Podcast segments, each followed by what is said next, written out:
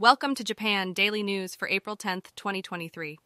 Today we have several news stories from different parts of Japan. In Tokyo's Bunkyo Ward, a fire broke out in a two-story apartment building on the night of April 9th, killing two elderly men. The police are investigating the cause of the fire and trying to identify the victims. Moving to Nagoya, a young woman was killed on the platform of a Meitetsu train station. The police received a report from a nearby smartphone that captured the sound of the woman crying before she was stabbed. They are analyzing the call and investigating the connection between the suspect, a 29-year-old man who jumped in front of a train and died, and the victim. In the field of education, Japanese universities are setting standards and issuing warnings about the use of conversational AI, such as ChatGPT, due to its potential impact on learning and education.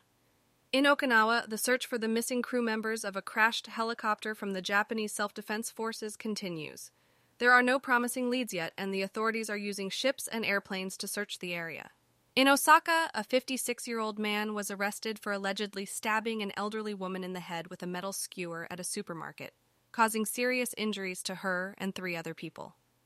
Lastly, the Ministry of Health, Labor and Welfare reported 7,079 new cases of COVID-19 and 15 deaths across Japan on April 9th.